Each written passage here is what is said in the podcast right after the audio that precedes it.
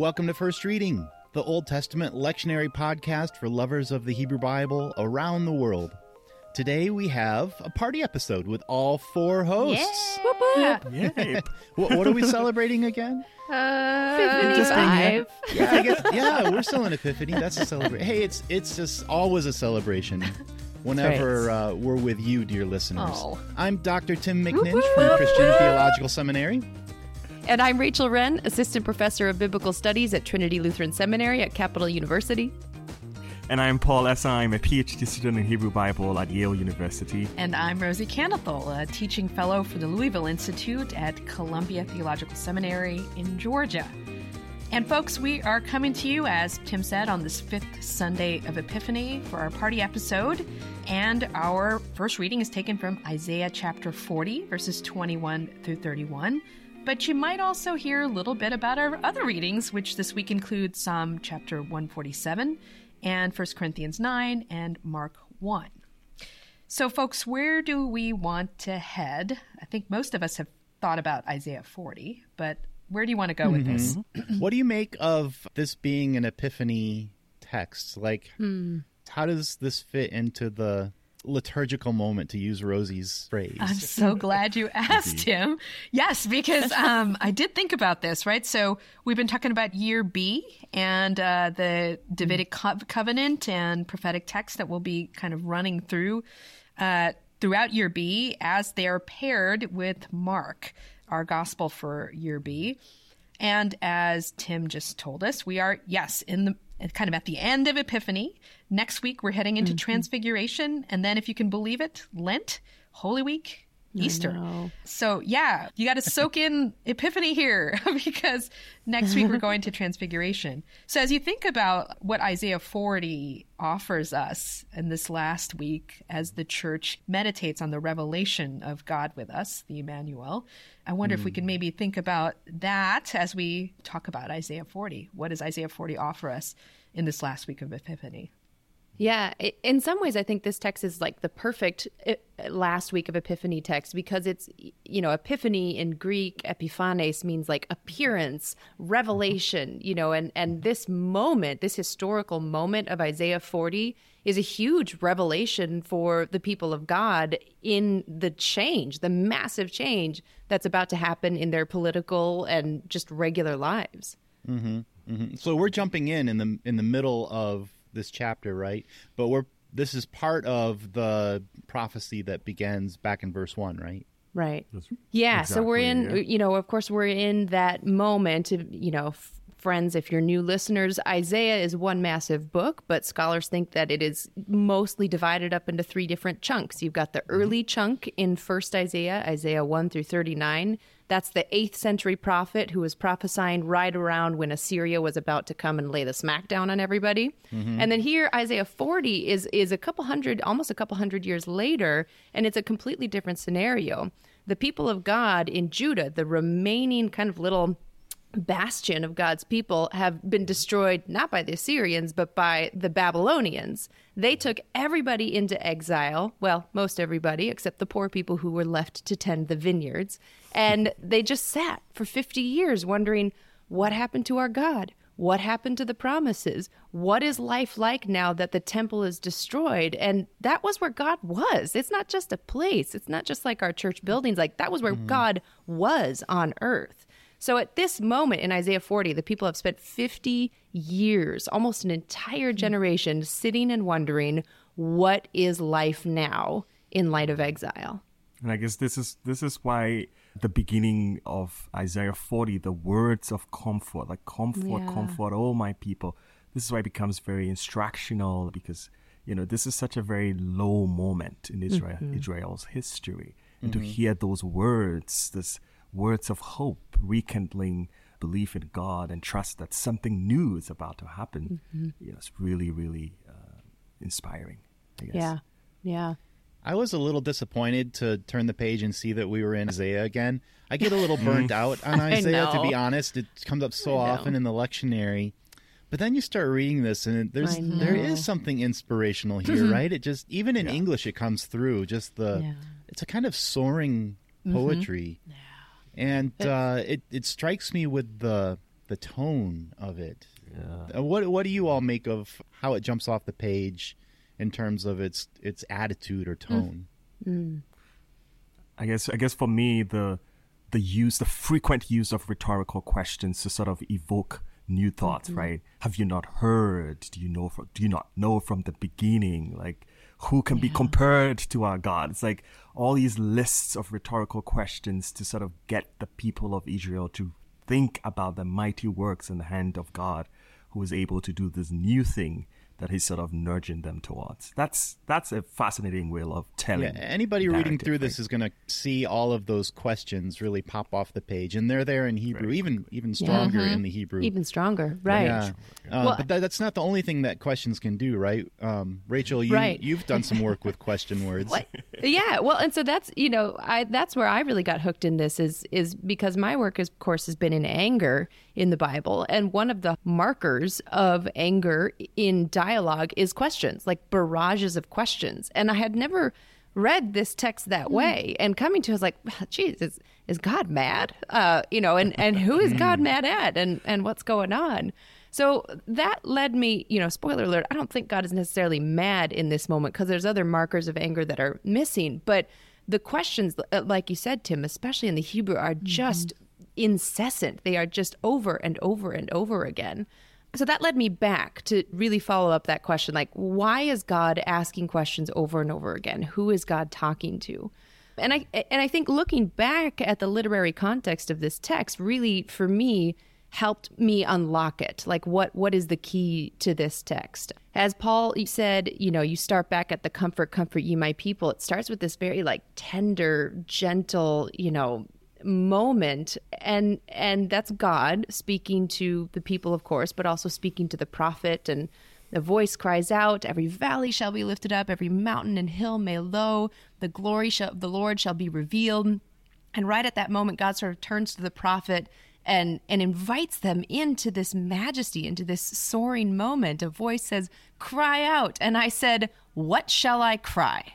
Like it's it the the prophet at this moment is the one who is forgive me friends but pissed. Like That's are you yeah. kidding me god? You want to talk about glory and mountains and valleys? People are grass and you know what happens to grass, God? Well, when you breathe on it, it burns up and withers mm. away. So, what do you want me to cry in that?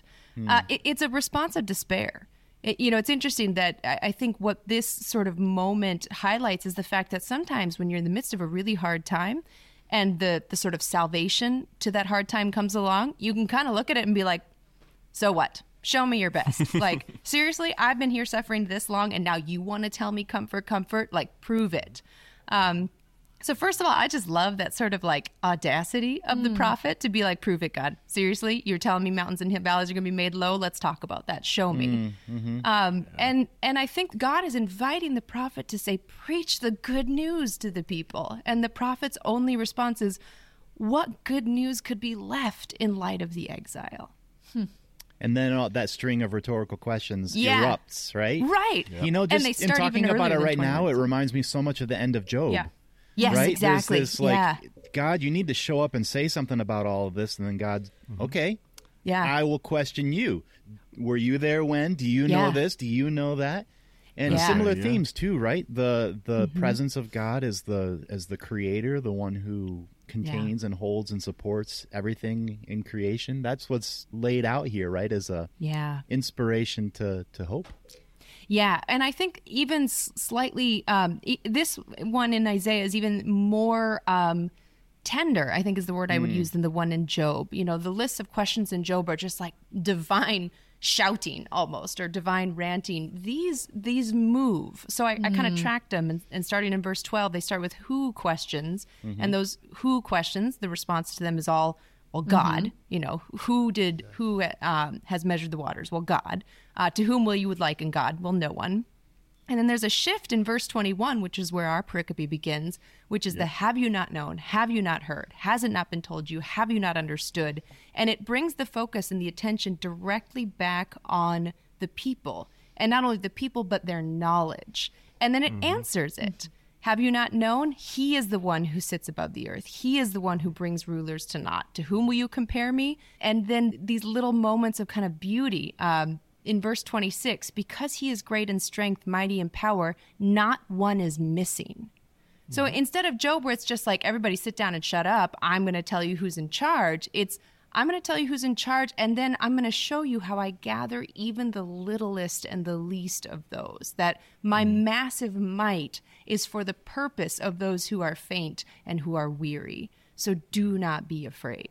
There's something really interesting about the way the list of rhetorical questions are functioning here, the kind of knowledge that's drawing the attention of the people onto, right? It's first of all the relationship between God and the natural world. It's like yeah. you know, it's God who sits above the circle of the earth, and its inhabitants are like the the grasshoppers, and you know mm. he stretches out the heavens like a curtain, and you know it goes on and on. And I guess the question that I'm asking myself is, how would these people know that God is able to do these mighty things? Mm. And I guess mm. the thing that is drawing the attention to is observe the world and see the yeah. way the world order goes, and it is through that that you come to the knowledge that God is able to bring you this mighty thing, right? Yeah. Mm, really yeah. So you're making me think of when Tim asked that first question, what is a whole bunch of questions like how do they work? To me, I was thinking of a direct examination in a courtroom, right? I mean, so you're trying to draw mm-hmm. out evidence. You're saying, you know, do you not know? Nice. And so when I hear the words that the prophet is saying too, who shall you compare me to? I think of the Song of the Sea. This is what Miriam and Moses also say. Yeah. Mm-hmm. there's Mi kamocha. Yeah, exactly. Mi kamocha, yeah. right? So who is like me? So even in the question yeah. is the answer, right? Because you, you can hear right. the That's echo right, yeah. of the Exodus, right?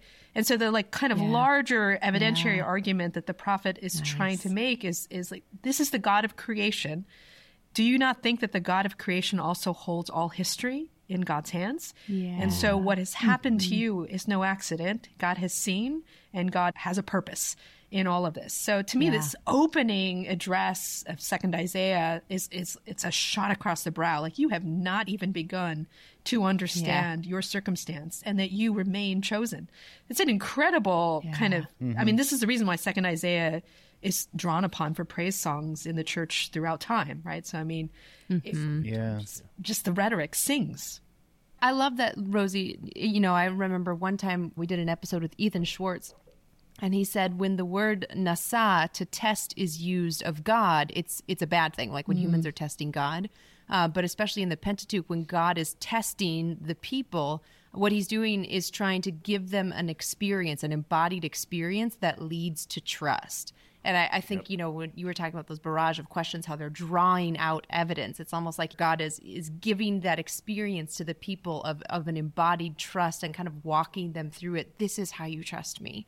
You know, when you're in a moment of despair, it takes it takes a lot to trust yeah. again. It takes a lot to hope again. And it's almost like God's saying, This is how you do it. Come along. This is mm-hmm. how you mm-hmm. do it which I think is one of the ways that this string of rhetorical questions helps that because mm. the the power of the rhetorical questions is that all of this knowledge that inspires hope is not inaccessible. Yeah. If you were to mm-hmm. stop and reflect on this for a moment, you mm-hmm. could understand this too.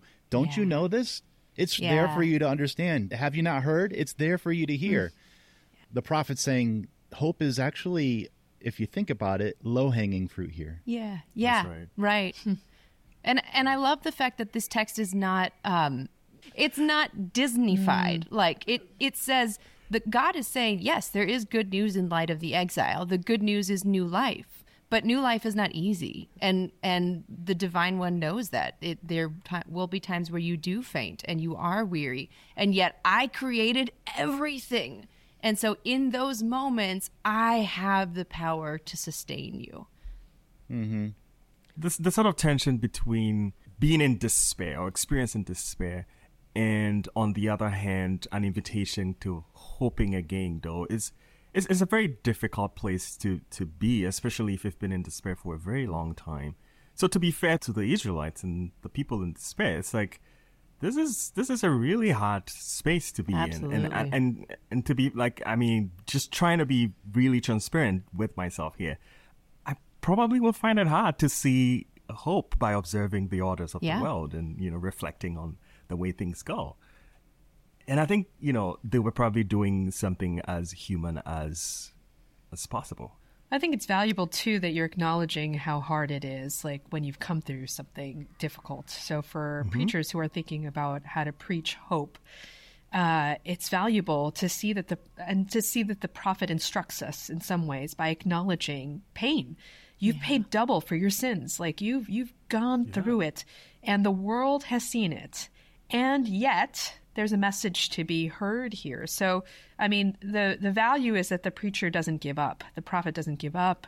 Uh, yeah. and neither does God, right? So that's the other thing is yeah. like we mm-hmm. in mm-hmm. our waiting, there's a, a, mutual sort of well, what's next then, you know? So even with the, as Rachel kind of pointed out, you know, people are like grass, uh, and yet grass blooms again, right? Yeah. So with each season, nice. right? So t- to me, I think even in the prophet's reminder is that it, it's a very fragile thing, but it comes back over and over again. There's a persistence to grass. Nice. I was reflecting a little bit on the way that the prophet turns to creation as a, a way to bring about this hope or to inspire this mm-hmm. hope.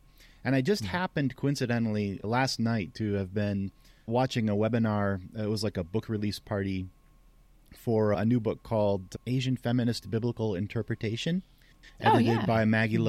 Just out hot off the presses, right? And they were talking for a, a little while in there about uh, one of the chapters written by Lily Fetalsana Apura on the Genesis creation stories. And I'm looking mm-hmm. forward to reading that. But the approach that Lily takes there is identifying that in Genesis, in the creation stories, there are both uh, traditionally masculine and feminine characteristics in God as creator. And that caused me to reflect a little bit on uh, my own sort of knee jerk response to creation imagery as reinforcing kind of traditionally masculine characteristics oh, of yeah. power, dominance, control. Yeah.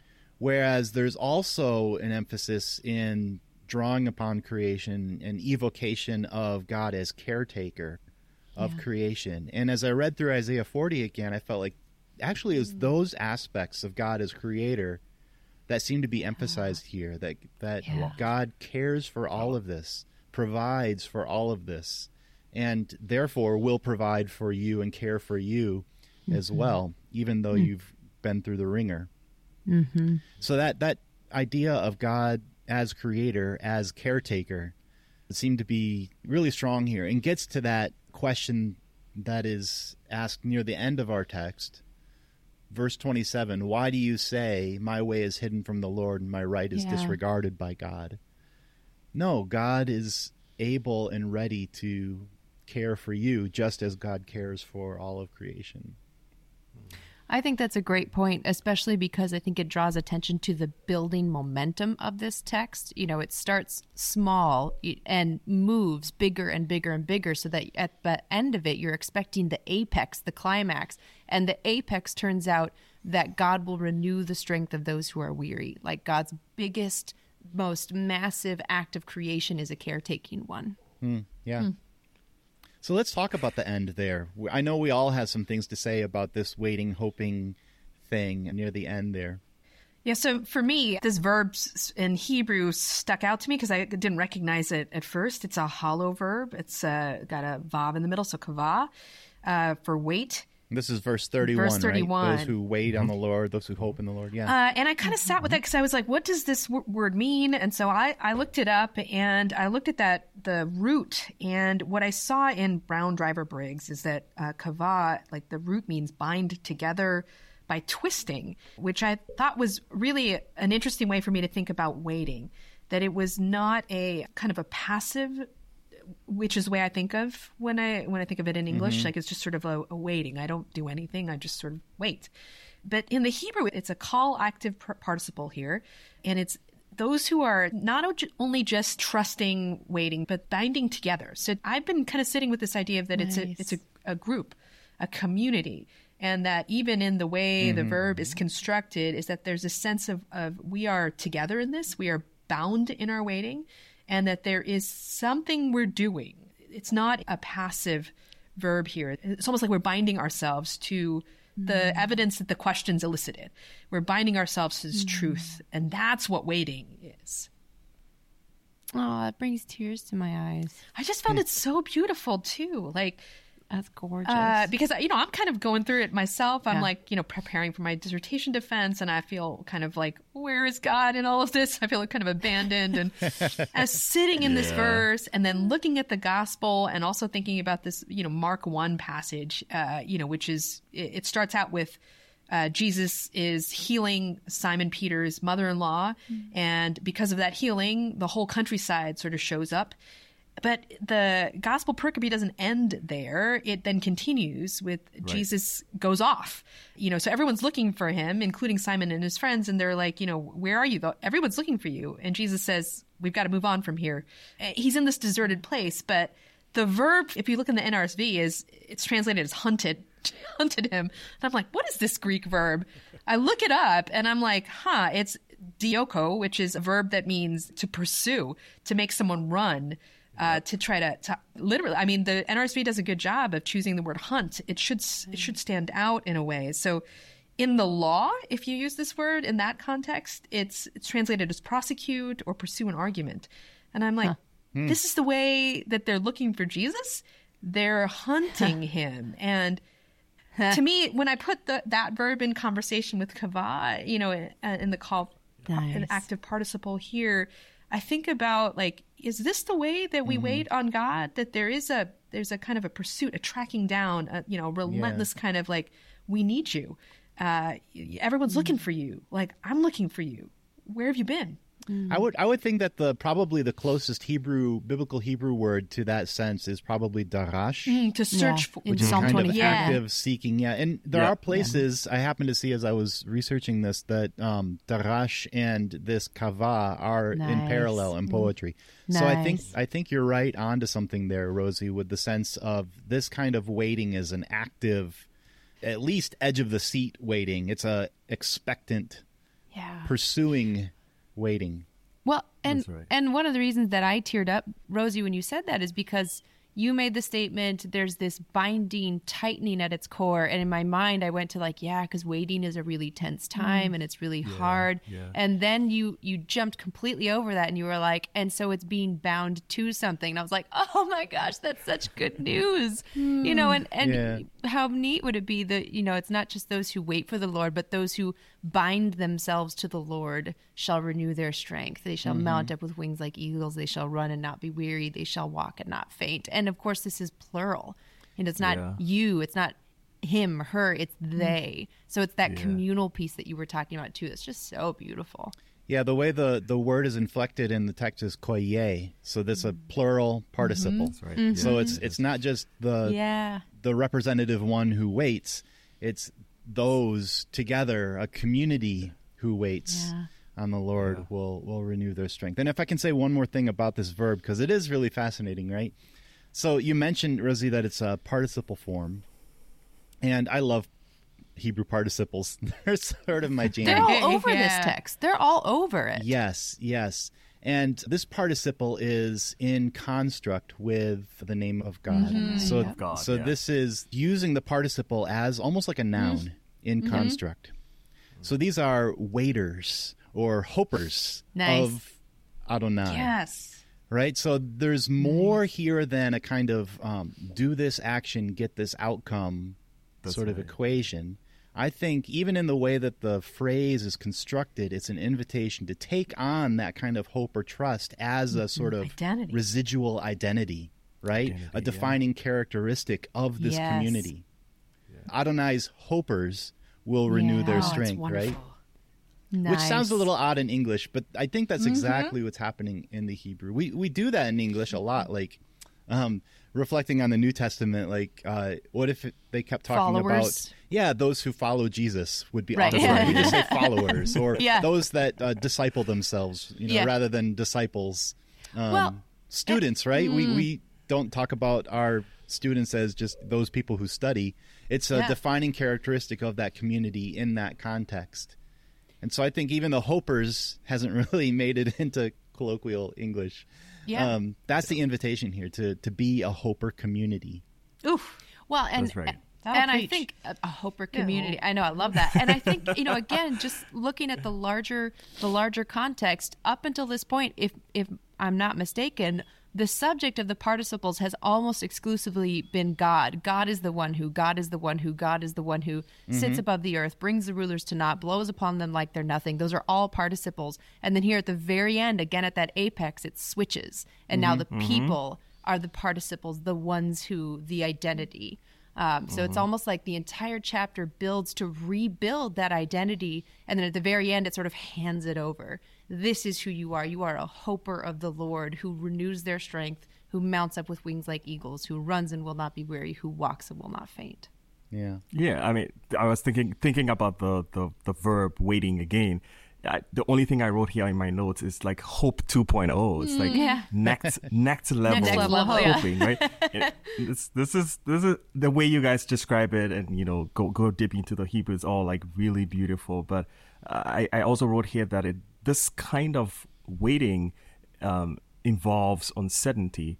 Mm. You know, what pleases God about this kind of hoping process is is the commitment that it involves. It, it requires you to be sort of committed to the process in a mm. certain way, mm-hmm. which is mm-hmm. beyond just an expectation by knowledge, but it is tied in a way that is truly embodied and confirmed. Yeah. It's continued hope. Yeah, taking um, on that identity, owning yes. it.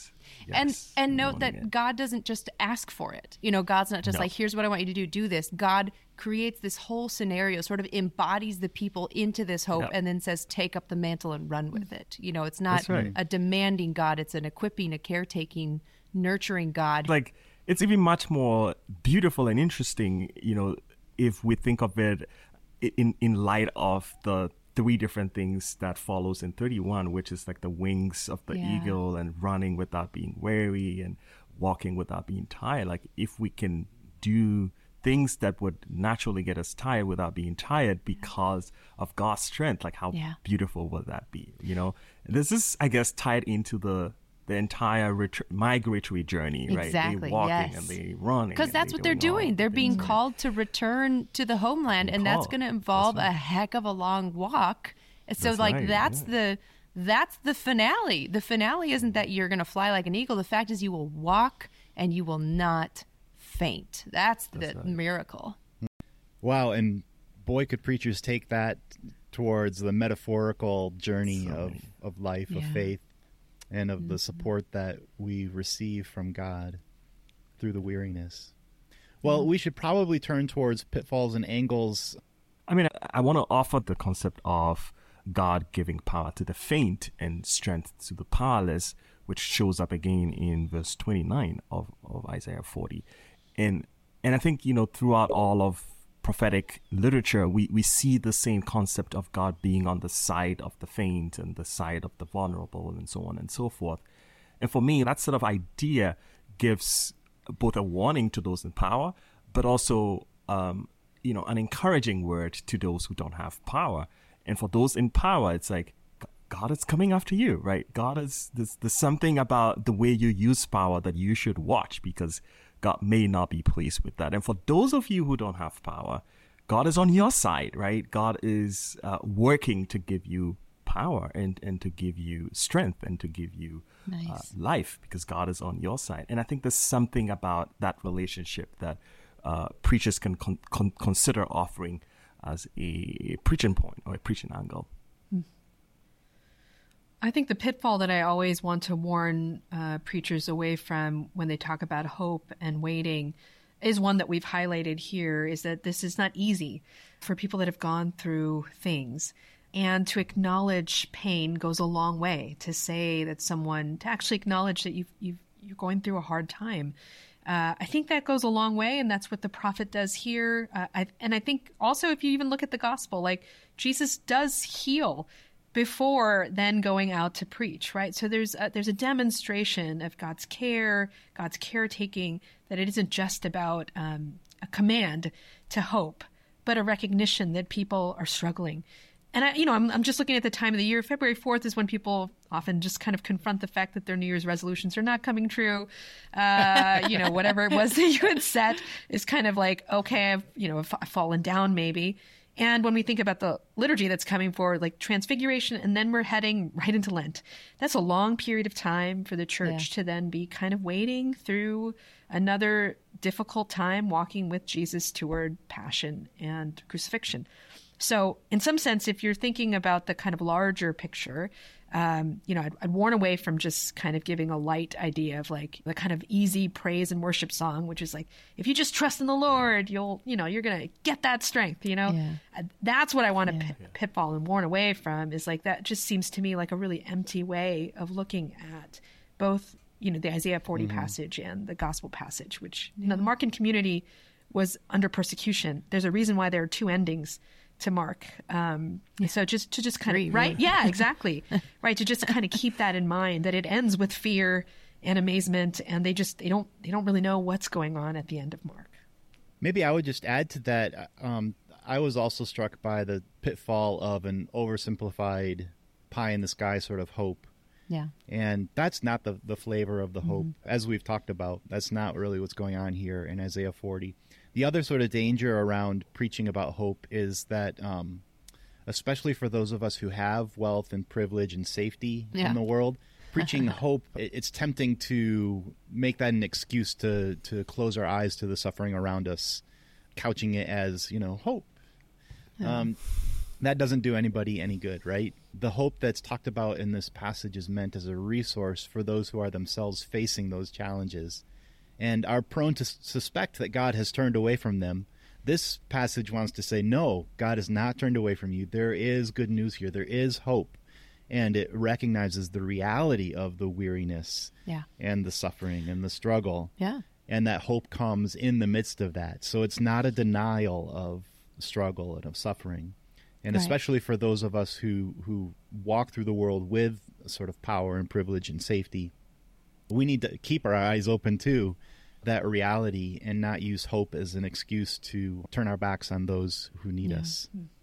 Yeah. So for those who are in the middle of the struggle, the hope that's talked about in this passage is a kind of expectation that can motivate those with needs to actually voice their needs. Not not mm-hmm. a sort of quietist, um, just be quiet and bear it, but a um, voice your needs, take up the space that you deserve, expect this kind of resource from God, that God will come through for you. Mm-hmm. And so sometimes I'm, with passages like this, I preach sort of two sides of mm-hmm. the application or preaching to two different audiences in the congregation or asking folks to consider the text in two different spheres of their lives. Mm. So I might say, like, where you are in need, these texts affirm that the one who cares for all of creation has you in mind and is working to restore you. So have hope, have trust. Take on that identity as the hoping community, the hopers mm-hmm. of Adonai, mm-hmm. right? And on the flip side, where you have plenty, follow the model of God here as a caretaker and actually enter into partnership with God in the care of creation, right? Mm-hmm. Both in caring for the needs of our fellow humanity, and also I think there's a hint here of, a, of an invitation to care for the non human creation mm. as well if we're um, partnering with God in the uh, creator identity that's brought mm-hmm. to the mm-hmm. surface here. So mm-hmm. those are a couple angles I would I would take. What about you, Rachel?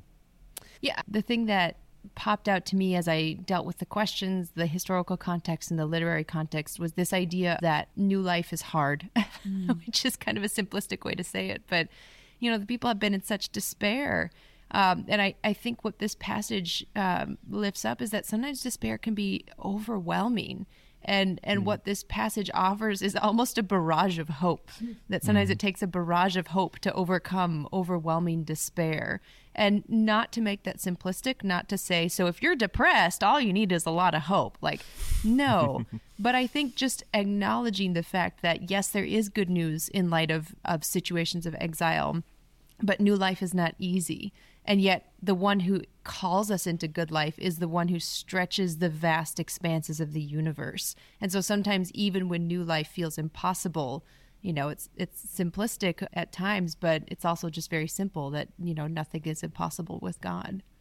I'm just you know really st- struck by the way you all describe what being hopeful actually looks like when you are experiencing despair, right? It's not clean cut. It's messy. It's full of questioning. Like you're asking yeah. questions and and you're wondering and and you're doubting God and you're you're you're you're pushing back against God and you're questioning yourself and you know and that's a messy place to be in also you know really in, involves the hoping process. Having hope in God does not necessarily mean that you are doing this really abstract and godly thing that pleases God in a really clean way, right? But you're actually at a place of mess yourself, right? And you're questioning so many things.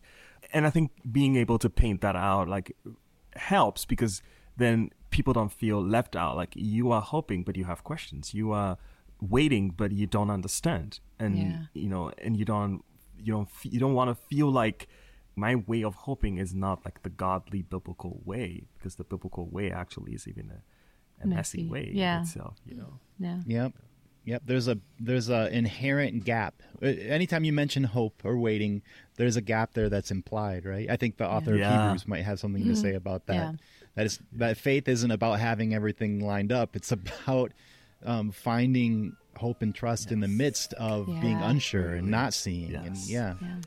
Uh, well, that that seems like a great place to wrap up. Who would have thought that we would find so much richness and depth in another dip into Isaiah, Isaiah 40, right? Again. well, folks, that's going to bring us to the end of this episode, but we'll be back next week with more tools and tips for preaching from the Hebrew Bible. First Reading is produced by the four of us, and we keep all of our back episodes in a searchable feed on our website, firstreadingpodcast.com. You can interact with us there or find us on social media. If you want to help us nudge the omniscient algorithm, write us a quick review on Apple Podcasts. And if you really want to make our day, help sponsor this work with a donation or a merch purchase, which you can find on our website. Thank you all for spending this time with us. Until next time, I'm Tim. I'm Rachel. I'm Paul. And I'm Rosie. Happy preaching.